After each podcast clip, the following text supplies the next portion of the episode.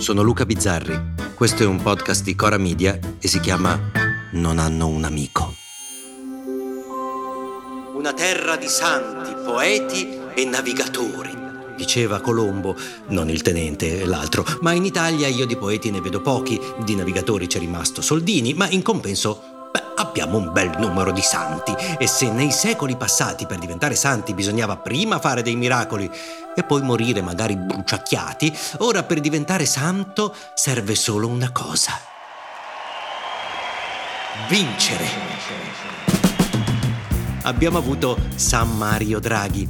And believe me, it will be enough che, poveretto, non era santo per niente, era solo abbastanza bravo a fare un mestiere in cui tutti gli altri erano delle pippe sesquipedali. Lo si vede in questi giorni in cui lui continua a provare a lavorare. Intendiamo varare norme volte ad agevolare l'attività di impresa in settori strategici come le reti digitali e l'energia. E le sesquipedali si fanno le pippe nelle piazze e su TikTok tutti grandi slogan, convegni, post, tweet. L'avete visto durante la pandemia? Insultare per forza Giorgia Meloni. Dobbiamo far finta di essere delle persone serie.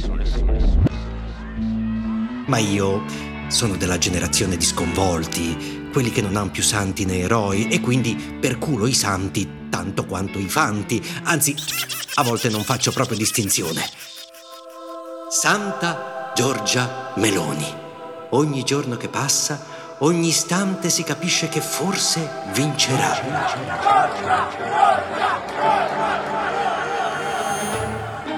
Lo ha capito Matteo Salvini che, poveraccio, ricorda sempre più Gianni Morandi quando perdeva la battaglia dello Sherry il sabato sera contro la De Filippi e in preda alla follia, un sabato per provare a vincere, si mise in mutande.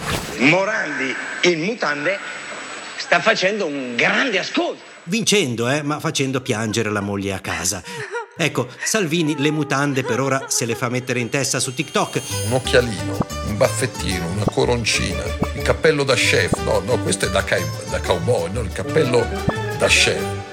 Ma mancano ancora tre settimane ed è un attimo che lo tiri fuori e faccia l'elicottero col bigolo della disperazione.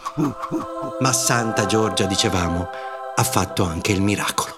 Sì, perché durante un comizio è salito sul palco un contestatore con la bandiera LGBTQ, eh, quella dei contronatura che fanno piangere il Signore. E lei, santa, ha accettato il confronto.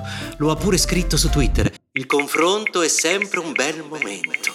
E il problema è che in un confronto si sentono due pareri.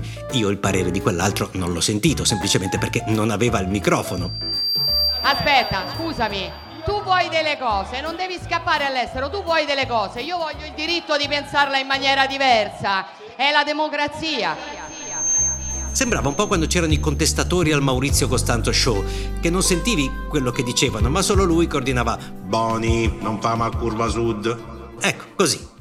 L'unico momento di verità è quando Santa Giorgia ha fermato la sua sicurezza che stava per accerchiare il contestatore con un perentorio e patriottico fermi tutti.